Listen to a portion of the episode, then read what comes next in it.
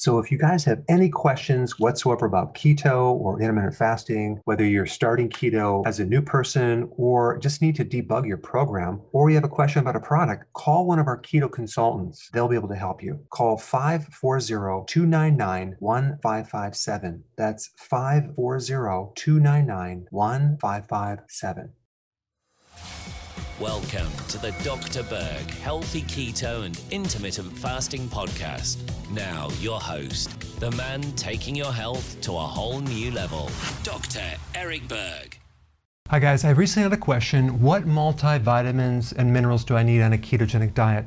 Well, the first thing you need to do, and a lot of people will use vitamins as a crutch because they don't, they don't want to consume the amount of vegetables that they really need. You really need to do that because we want to get as many vitamins and minerals from the vegetables as possible, seven to 10 cups, not just for the vitamins and minerals, but to flush out the fat. So we need that, uh, those greens, those healthy vegetables, okay?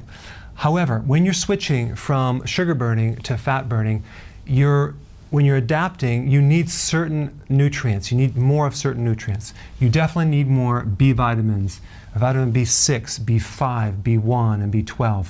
Um, I recommend getting these in nutritional yeast. You can get in a powder.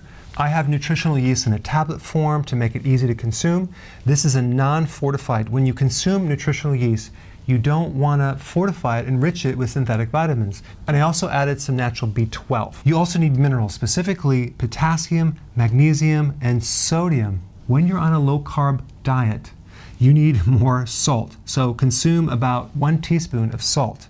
If you're on a high carbohydrate diet, only have about a quarter teaspoon of salt. But we do need a lot of potassium, we need a good amount of magnesium.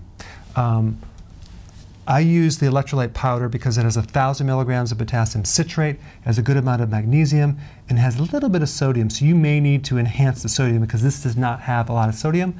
But this is cool because it doesn't have any maltodextrin, it doesn't have any sugar, and it has the trace minerals in it as well.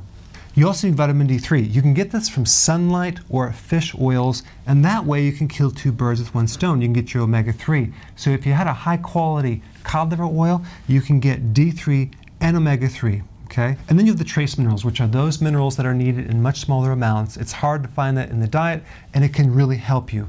So an example would be like chromium, iodine, selenium. So again, the goal is to try to get as much of the vitamins and minerals from the food, but I also recommend enhancing it with the B vitamins, minerals, D3, omega-3, and trace minerals. Thanks for watching. Hey, tell me what you think about this video. Go ahead and comment below and give me your feedback.